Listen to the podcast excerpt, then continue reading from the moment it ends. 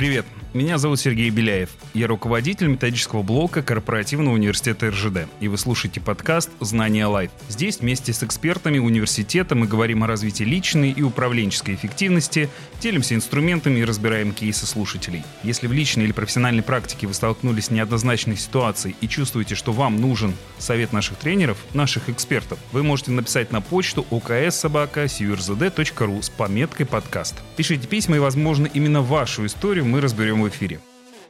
Итак, сегодня мы поговорим о форматах и способах обучения, чему учиться, чтобы всегда оставаться востребованным специалистом, ну и вообще возможно ли это, как учиться и когда учиться, если по факту у нас крайне мало времени на это. У нас в гостях Андрей Шабанов, заместитель директора Корпоративного университета по научно-методической работе. Учитывая, что тема чему учиться, как учиться когда учиться, для нас оно, в принципе, уже не нова. Но для слушателей мы начнем с самого начала для того, чтобы рассказать базовые вещи и основы.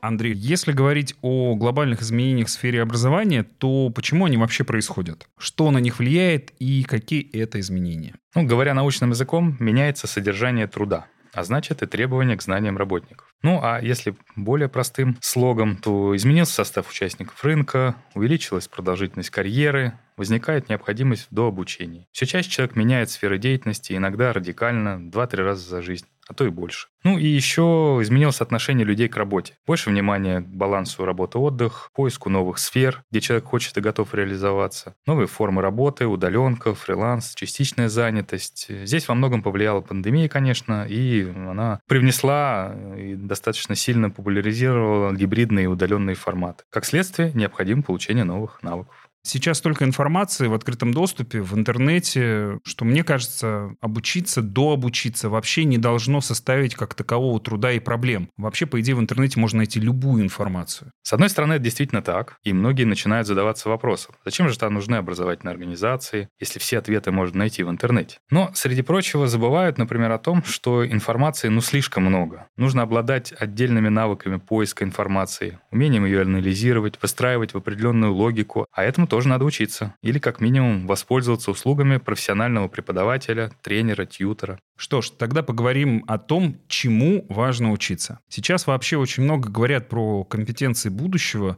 Что это за компетенции и какими навыками нужно обладать, чтобы быть востребованным сейчас и даже в будущем? Наш изменчивый мир заставляет смещать фокус с вопроса, какие навыки понадобятся завтра, на вопрос, какие навыки позволят быть эффективными вне зависимости от перемен. Например, еще недавно казалось, что особенно востребованными станут цифровые навыки. Но понимание того, что не все можно автоматизировать, роботизировать, выявила все возрастающую роль человеческих качеств, которые как раз автоматизировать и нельзя. А любопытно. И какие же человеческие качества нужно развивать в себе в первую очередь? Есть целый ряд исследований, докладов, где на первый план выведены такие понятия, как любопытство, инициативность, адаптивность, лидерство, осознанность, что еще? Креативность, конечно же, ну и многое другое. И помимо когнитивных и практических навыков выделяют также еще и социально-эмоциональный. Несмотря на все это многообразие среди выделяемых универсальных навыков в разных исследованиях, всех их можно разделить на три большие группы. Первая группа — это компетентность взаимодействия с собой. Как человек может э, управлять собой. Саморегуляция, самоконтроль, самоорганизация. Что очень важно, особенно вот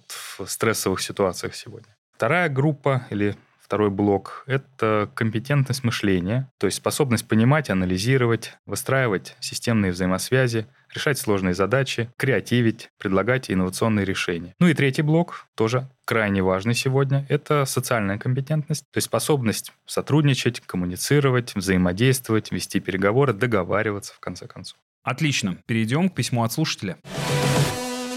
Я работаю уже больше 20 лет на одном месте. Я устал от своей работы. Мне не нравится мой вид деятельности, и у меня есть накопление, которое позволит мне какое-то время поучиться. Чего я точно хочу, я пока не знаю. Не поздно ли мне осваивать что-то совсем новое? Ну, осваивать что-то новое никогда не поздно. В этой ситуации, конечно, посоветую вот автору этого письма следующее. Вам важно поучиться быстро реагировать на изменения, анализировать среду, искать недостающую информацию, новые решения, новые инструменты. И тогда уже вот в вашем опостылевшем, на первый взгляд, виде деятельности вы найдете много нового, увлекательного, интересного. В самом процессе обучения постарайтесь найти тех, кто поможет вам сформировать новое прочтение, кажущихся вам банальных задач. В этом кейсе мы как раз затрагиваем потребность в прокачке универсальных или мета-навыков. И вот обучение таким навыкам как раз и стоит сейчас на повестке дня. Причем не только для взрослых, но и для студентов, и даже для школьников. Отлично, спасибо. Получается, что одним из важнейших универсальных навыков как раз и является способность к обучению и саморазвитию.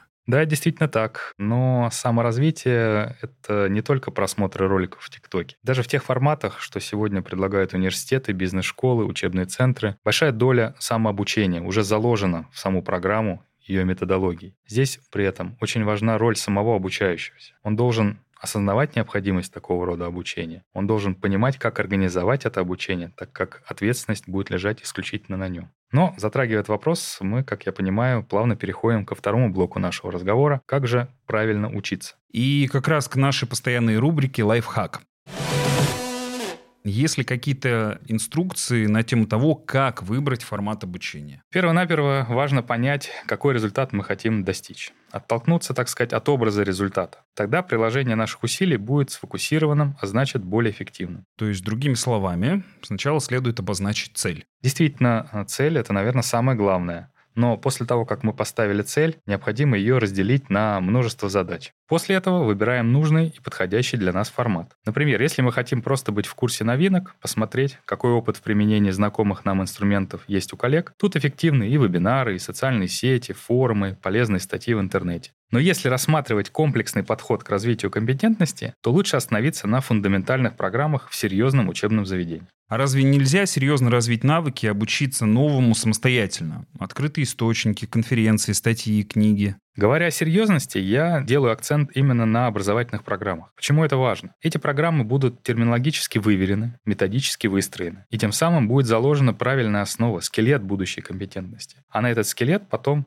очень легко будет нанизывать знания, полученные в других форматах. А какие подходы к обучению вообще бывают? Вот есть вуз. Отучился от первого до пятого курса и получил диплом, и теперь специалист. А если я постоянно что-то изучаю, читаю статьи в интернете, я, по сути же, тоже обучаюсь, но без какой-либо конкретной цели. Вообще все это можно назвать образованием? Да, несомненно, оба подхода вполне жизнеспособны сегодня. Во-первых, э, формализованное, структурированное обучение с конкретными учебными целями, определенное по времени. К нему относятся лекции, семинары, мастер-классы, тренинги, как в офлайне, так и в онлайн-формате, электронные курсы и многое другое, упакованное, внимание, в методологически выверенную образовательную программу. По сути, при разработке таких программ профессиональные дизайнеры образовательных решений, методисты, преподаватели сделали за вас важнейшую работу по просеиванию и структурированию тон учебного контента и добавили к этому целый арсенал инструментов и технологий усвоения этого контента. С другой стороны, неформализованное обучение. Оно не определено во времени, не имеет конкретных учебных целей, при этом тоже способствует достижению учебных результатов. Это изучение электронного контента в сети, чтение статей, просмотр вебинаров, постов, блогов и многое другое. Одна французская писательница XIX века сказала, тот, кто читает книги, всегда будет управлять теми, кто их не читает. Правда, уже сегодня Билл Гейтс перефразировал это высказывание и сказал, что тот, кто читает книги, всегда будет управлять теми, кто смотрит телевизор. Ну, позволю себе как бы продолжить эту логику. Возможно, тот, кто сегодня читает книги, будет управлять теми, кто смотрит интернет. Но все может быть. Про книги это в точку. А можно ли комбинировать эти два подхода? Они не только могут, но и должны комбинироваться. Сегодня активно популяризируется идеология обучения длиной в жизнь или lifelong learning. Эта идеология предполагает, что процесс обучения знаний и формирования навыков не заканчивается после выхода из аудитории университета. После завершения формализованной программы, например, уровневого обучения, программ высшего образования, профессиональной переподготовки, может быть, даже MBA, приходит время точечных, прицельных, краткосрочных форматов, как формализованных, так и неформализованных. Целом, необходимость комбинации формализованных и неформализованных подходов можно проиллюстрировать аналогией из кулинарии. Например, нам надо научиться готовить какое-то блюдо. Что мы сначала делаем? Ну, наверное, нам нужно сначала освоить какие-то базовые навыки разделки мяса, шинковки овощей, умение правильно выставить температуру на плите, чтобы наше будущее блюдо не испортилось. Далее, конечно же, нам нужно найти правильный рецепт, его изучить, узнать тонкости, использования именно такого рецепта, а не какого-либо иного. Дальше практиковаться и неоднократно в приготовлении такого блюда. Вот таким образом мы формируем конечный результат, который складывается из комбинации, как я уже ранее говорил, формализованных и неформализованных подходов к обучению.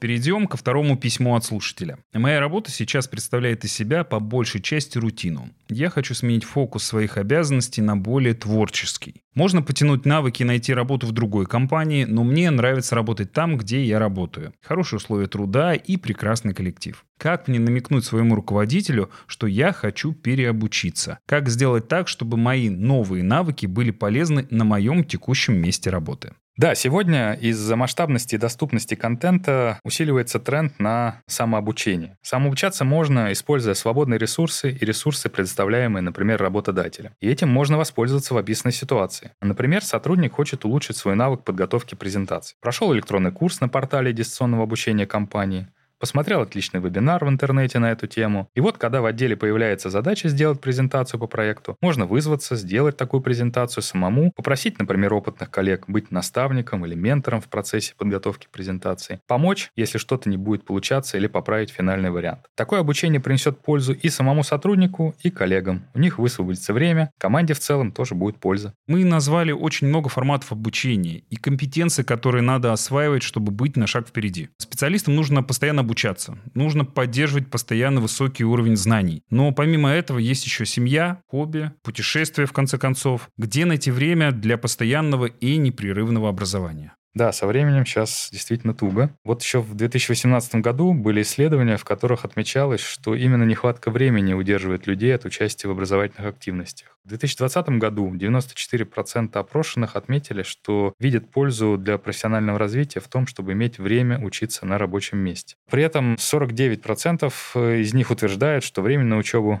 во время работы у них к сожалению, нет. То есть, несмотря на высокую мотивацию, серьезным ограничением становится именно временной ресурс. И он не единственный. Есть еще эмоциональный ресурс, есть материальный ресурс и его дефицит, если речь идет о каких-то платных вариантах обучения. Тут, конечно же, может быть единственный выход — это правильная расстановка приоритетов. Главное внимание главным вещам. Вот почему, на мой взгляд, процесс обучения нужно планировать, серьезно планировать, а к самому обучению подходить осознанно. Ну да, учебных форматов так много, и все они выглядят так привлекательно, что есть риск сначала схватиться за все, а потом столкнуться с нехваткой времени или вообще перегореть. В этом плане правильнее будет в первую очередь распределить существующий у вас ресурс на самые сложные, самые продолжительные по времени курсы и форматы обучения, которые вы себе наметили. Ну а если что-то останется, уже оставшийся ресурс использовать на более простые и короткие форматы на так называемое микрообучение. Что к нему можно отнести? Короткие обучающие ролики, мобильные приложения, которые позволяют получить какой-то небольшой теоретический блок, сделать небольшое задание. Например, подписки на тематические каналы в социальных сетях. Можно их читать в перерывах, в транспорте, когда вы находитесь в ожидании чего-либо. Отдельные электронные курсы. Вот современные электронные курсы, они разбиты на небольшие модули, что позволяет продолжать обучение в любое время, с любого места и на разных устройствах. Есть еще такой формат, как памятки. Прошли обучение, сформировали такую памятку, разместили на рабочем месте и легко запоминается и активно используется это в работе. И вот наш образовательный подкаст относится к форматам обучения, которые можно безболезненно внедрить в свою жизнь. Ведь можно слушать, например, пока едешь за рулем, бегаешь, едешь в поезде или занимаешься домашними делами. Да, верно. Ведь когда мы используем такой способ обучения, не возникает ощущения, что мы тратим дефицитное время. Обучение просто сопровождает нашу привычную деятельность. Каждый выпуск нашего подкаста мы приглашаем звездных спикеров, друзей корпоративного университета РЖД. Сегодня у нас в гостях Олег Замышляев, ведущий российский эксперт в области управления изменениями. Олег, добрый день. Сергей, привет. Расскажите, пожалуйста, как поменялись тренды в обучении за последние 5-10 лет и с чем это связано? Ускорение изменений, ускорение самых разных изменений технологических, изменение бизнес-моделей, изменение способов, которыми компании конкурируют, это привело к тому, что учиться теперь нужно значительно быстрее, учиться нужно иногда не дожидаясь, пока тебе скажут, что тебе надо учиться, тебе нужно решать это самому. И третье, учиться нужно тому, что ты сможешь применить уже завтра, это, кстати, проще. А еще думать о том, чему учиться, чтобы применить это послезавтра. Таким образом, теперь кратко, ускорение изменений в самых разных сферах привело к очень серьезному изменению подхода к обучению, если, конечно, вы хотите остаться конкурентоспособными. Вы сказали о том, что требуются компетенции, которые будут востребованы и завтра. Об этом очень много говорят, называют это компетенциями будущего. Вот одинаковы ли они абсолютно для любого специалиста или все-таки отличаются для разных социальных, э, возрастных и профессиональных групп? Слушайте, к большому сожалению, я бы вообще не говорил, что существует один единственно верный список. Вы понимаете, это же очень сильно зависит от того, кем вы сейчас работаете, что вы хотите дальше, насколько велик ваш опыт в профессии. И, мне думается, нет смысла не учитывать тот актив в плане знаний, навыков, связей, в конце концов, которые есть у каждого из нас в той или иной сфере. И во многих областях то, что у нас уже есть сейчас, сильнее влияет на наши перспективы, чем то, что теоретически где-то написано будет востребовано. Соответственно, исходя из этого, я не говорил бы, что существует единственно правильные, бесспорные и так далее списки. Хотя, конечно, списки издаются, издаются постоянно. Если говорить про текущее время, вот в начале сентября 2022 года вышел очередной список, там с огромным отрывом от остальных, 62% это компетенция, например, управления изменениями. Вообще можно говорить о том, что растет роль так называемых мягких навыков, универсальных навыков, то есть навыки коммуникации, работы в команде, решения задач. Имеется в виду наддисциплинарные навыки – потому что они позволяют быть гибче, эффективнее работать вне зависимости от сферы, в которой вы находитесь. Вот эту тенденцию я вижу. А что касается перечней и списков, да, они есть. Туда есть смысл смотреть, чтобы чем-то вдохновиться. Но мне думается, для многих из нас все равно очень большой актив – это то, что у нас сейчас уже есть. Важно это структурировать, понять, осознать вообще. И опираясь на это, продумывать свою дальнейшую траекторию на завтра и на послезавтра. Вы правильно заметили о том, что в очень многих э, отчетах и списках фигурируют такие, мне кажется, наверное, две самые популярные компетенции. Это эффективная коммуникация и управление изменениями. Мне кажется, если мы вернемся даже не в перспективе, а в прошлое, то вот 2-3 года, 4-5 лет тому назад, это, в принципе, тоже были базовые компетенции, которыми должны владеть люди. И я вижу, что тренд и тенденция, как таковая, с точки зрения владения этими двумя компетенциями, не меняется. Говорит ли это о том, что в ближайшей перспективе еще 5-10 лет это это также будет востребовано. Она не меняется на уровне заголовка, и когда мы читаем где-то о том, что эти, например, две компетенции, которые вы назвали, важны, может сложиться впечатление, что за последние пять лет ничего не поменялось. Но поменялось и очень многое. Лет 5-7 назад и управление изменениями, и эффективная коммуникация, ну и другие такие софт-навыки вроде принятия решений в ситуации неопределенности, они тогда впервые начали появляться в списках и реально ими владели и их у себя развивали не очень большой процент, собственно, аудитории специалистов, аудитории руководителей. За эти 5-7 лет ситуация изменилась, и ими владеют уже многие. Сейчас отличиться за счет того, что у тебя есть эти компетенции от остальных, отличиться практически невозможно. И нужны уже какие-то специфические знания и навыки, вот в том числе в этих soft skills, в этих компетенциях мягких, чтобы отличаться и чтобы получать преимущества в плане конкурентоспособности. Исходя из этого, попытавшись посмотреть на 5-10 лет вперед, можно сказать, что одного владения вот этими вот мягкими компетенциями уже недостаточно, и начинает играть роль и твои связи, то есть те, с кем ты общаешься, кто может тебе что-то подсказать, с кем ты можешь посоветоваться, и специфические аспекты внутри тех же ну, управления изменениями и коммуникации. Изменение происходит постоянно. Любое изменение подталкивает нас к тому, что мы вынуждены меняться сами, и при этом, при всем, чтобы измениться, мы вынуждены обучаться. Появляется определенный тренд – обучение на протяжении всей жизни. Это очередной тренд в образовании, и надолго ли он с нами? О нет, я думаю, что это не просто другой тренд. Я думаю, что это новая реальность. Это новая реальность, связанная с тем, что Понятно, что в разных отраслях с разной скоростью, но в ряде отраслей изменения в профессиях, изменения в потребности в разных компетенциях и навыках, изменения в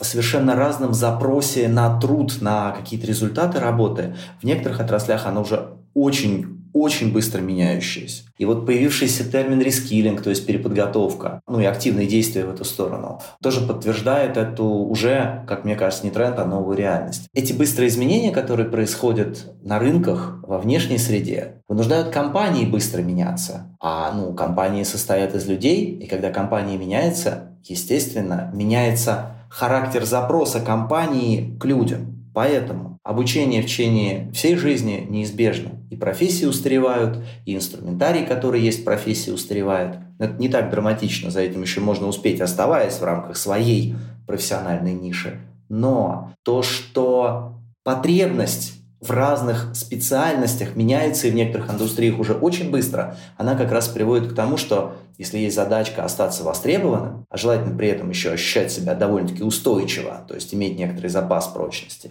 для этого, да, необходимо учиться в течение всей жизни. А вот эта вот не очень комфортная история заставить себя начать меняться, пока жареный петух еще не прилетел, на основании того, что ты видишь, как в твоей отрасли, в твоей предметной области что-то начинает меняться, идти немножечко впереди вот этой средней скорости изменений, это неприятно, это некомфортно. И времени бывает жалко. И вообще ты делаешь первые шаги, на первых шагах ничего не получается, и тебе хочется всю эту историю бросить и удовлетворенно, ну вот я же говорил, все это ерунда. Короче, это требует некоторого мужества личного, вот пойти вперед на эту не всегда комфортную задумку начать реализовывать. Но чем раньше вот этой средней скорости изменений, чем быстрее средней скорости изменений действуешь ты, тем выше твой запас устойчивости. А устойчивость – это, в общем, и душевное спокойствие, и конкурентное преимущество, и, в общем, возможность там спокойно приходить на работу, не вздрагивая каждый раз от того, что, вау, у нас запускается новый проект, а вы к этому готовы, потому что у вас есть некоторый запас всяческих новых знаний и навыков, которые у вас уже есть. Но это не слишком приятно, безусловно, начать двигаться, пока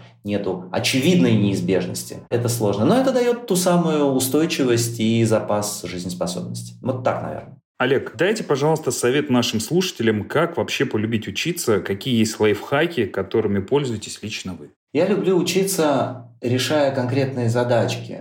Я сталкиваюсь с задачей или я нахожу для себя задачу, связанную с работой. И мне очень интересно решать те задачки, которые имеют отношение к моей работе, очевидно. Иногда я чуть-чуть расширяю вот область, в которой сейчас разбираюсь, и пытаюсь заглянуть на территорию человека, который в смежной профессии со мной работает. Иногда я пытаюсь пойти вперед по цепочке поставщик или клиент. Имеется в виду, если я внутри работы получаю от кого-то некоторые материалы, некоторые исходные данные, я делаю шаг к ним, смотрю, что у них происходит, откуда они их берут. Если результаты моей работы кто-то использует, я делаю шаг вперед и смотрю, как именно они используют результаты моей работы. Вот эти вот три направления поиска новых задачек дают мне достаточное количество причин и тематик, которым можно учиться с явной, с очевидной практической пользой. То есть вот мой первый лайфхак – это учиться с явной практической пользой. Помимо, а, собственно, вот этих трех источников,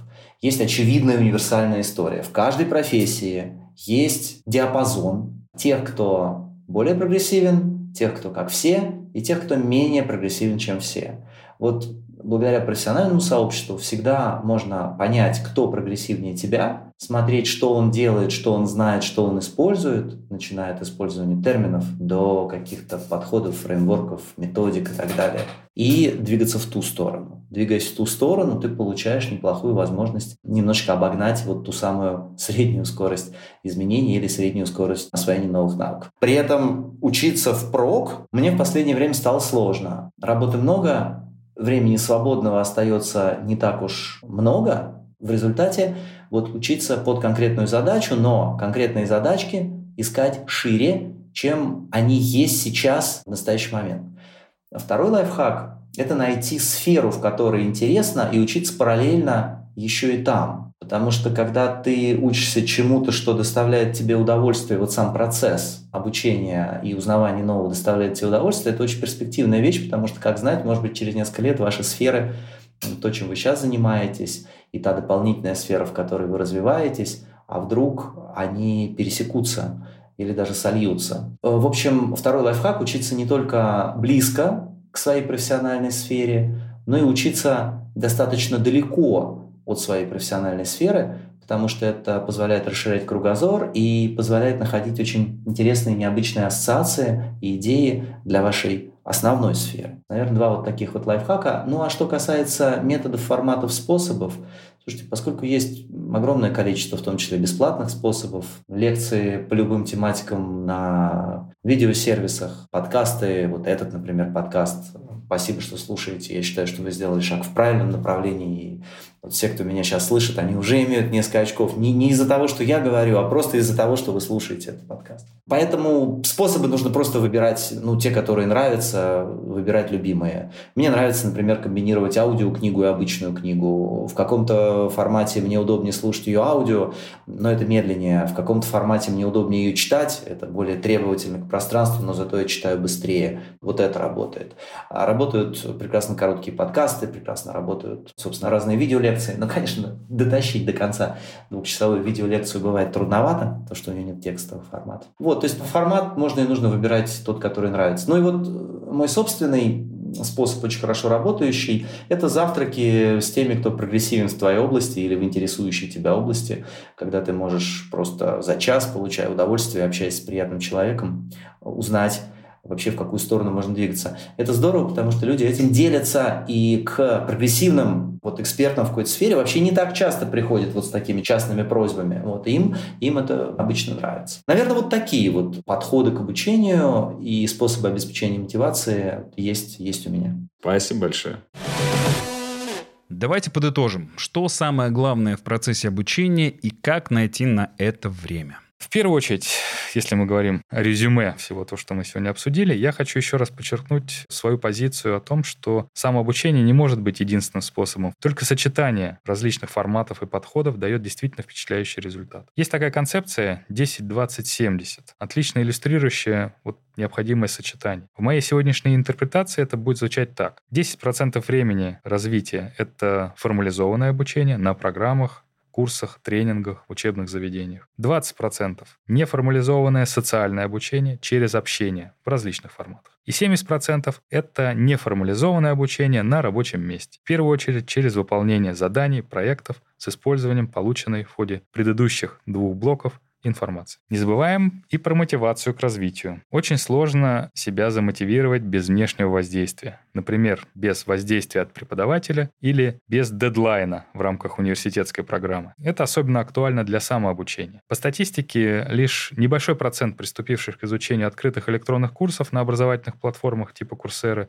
доводит дело до конца. Обязательно сформируйте для себя четкое целеполагание и образ вознаграждения при успешном завершении обучения. Здесь подойдут как материальные, так и нематериальные мотиваторы. Например, публичное обещание, данное в сообществе друзьям, коллегам. И в завершение, чтобы увеличить временной ресурс для обучения, нужно сформировать у себя привычку учиться. Бизнес-литература может быть очень увлекательным чтением. Привычка слушать радио за рулем легко трансформируется в слушание подкастов. Желание интересно проводить время с друзьями поможет организовать группу для совместного изучения чего-либо. Хороший опыт общения в соцсетях позволит выбрать правильное сообщество и найти интересных экспертов, ну и просто коллег. Чем больше мы настраиваемся на развитие, тем больше вариантов начинаем видеть для себя. Спасибо большое за этот выпуск и полезную информацию. А если вы, дорогие друзья, слушаете наш образовательный подкаст, значит вы уже на пути к формированию привычки непрерывного обучения. Мы с вами прощаемся. Напоминаем, что свои истории о том, с какими вопросами вы сталкиваетесь на работе и в жизни, вы можете присылать на почту okssobaka.crzd.ru с пометкой подкаст. Не стесняйтесь присылать голосовые аудио вопросы. Мы всегда рады с вами познакомиться поближе. А еще вы можете поддержать наш подкаст и поставить нам сердечко, если слушаете нас на Яндекс Музыке,